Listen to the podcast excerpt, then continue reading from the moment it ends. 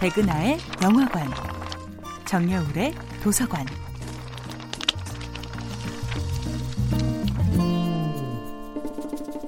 안녕하세요. 여러분과 아름답고 풍요로운 책 이야기를 나누고 있는 작가 정여울입니다.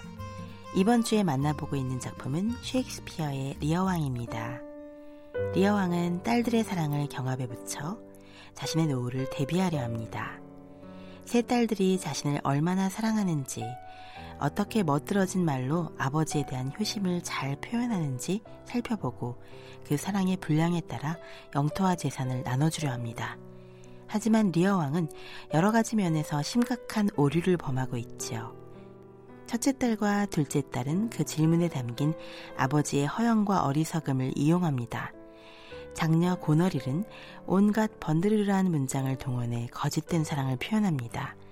세상 그 어떤 진귀한 보물보다도 자신이 지닌 목숨보다도 아버지를 사랑한다고 감언이설을 늘어놓습니다. 둘째 딸 리거는 인간이 느낄 수 있는 그 어떤 기쁨보다도 아버지에 대한 사랑이 훨씬 크다고 선언합니다. 저는 폐하에 대한 사랑 안에서만 유일하게 행복할 따름입니다. 독자는 눈치챕니다. 첫째도 둘째도 아버지를 전혀 사랑하지 않는다는 것을요. 리어 왕은 두 딸의 감언이설에 담겨 있는 탐욕을 알아채지 못한 채 흡족한 기분으로 영토를 듬뿍듬뿍 나눠줍니다. 리어 왕은 마음이 급해집니다. 막내딸 또한 자신을 기쁘게 해주리라 짐작하고는 어서 자신을 얼마나 사랑하는지 말로 표현해 보라고 재촉합니다. 넌 무슨 말을 하려느냐? 말해 보아라. 코딜리어는 어떤 과장된 사랑 표현도 늘어놓지 않고 차라리 침묵하는 길을 택합니다. 할 말이 없습니다. 리어 왕은 당황합니다.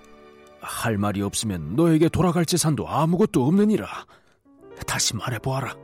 코딜리어는 간접적으로 사랑은 말로 표현할 수 없음을 암시합니다. 저의 가슴을 혀끝에 얹을 수 없으니 불행할 따름이옵니다. 자식된 도리로 폐하를 사랑합니다. 그 이상도 그 이하도 아닙니다. 코딜리어는 화려한 표현 대신 진심 어린 침묵을 택한 것입니다. 리어 왕은 분노합니다. 코딜리어는 어여쁘고 사랑스럽고 애교 넘치게 말하는 방법을 모릅니다.